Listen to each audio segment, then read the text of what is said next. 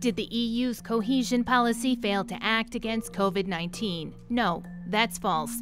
In 2020, the cohesion policy played a crucial role.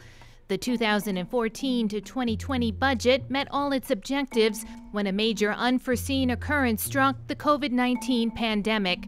There was no cohesion fund dedicated to deal with such a calamity, but the pandemic was widening gaps between the European Union's different regions. The EU had to act quickly. It relaxed the 2014 to 2020 cohesion policy regulations so that in the short term, unused cohesion funds could go towards financing medical assistance and economic support to fight the pandemic.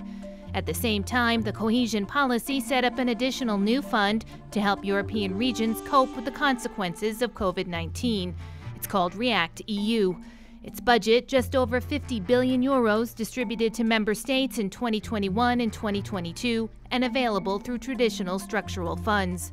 For example, in January 2022, six Polish regions and several Spanish regions hardest hit by the pandemic received 136 and 382 million euros from REACT EU to jumpstart their post COVID economy.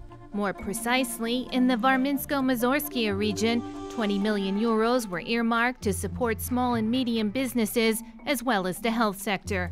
The initiative was deemed a success by the European Commissioner for Cohesion and Reforms. Once again, REACT EU is providing tangible support to citizens on the ground. These resources will help these Polish regions recover from the pandemic and will pave the way for a fair recovery that is green and digital. Cohesion policy responded quickly and showed its importance in the fight against a pandemic and its economic consequences.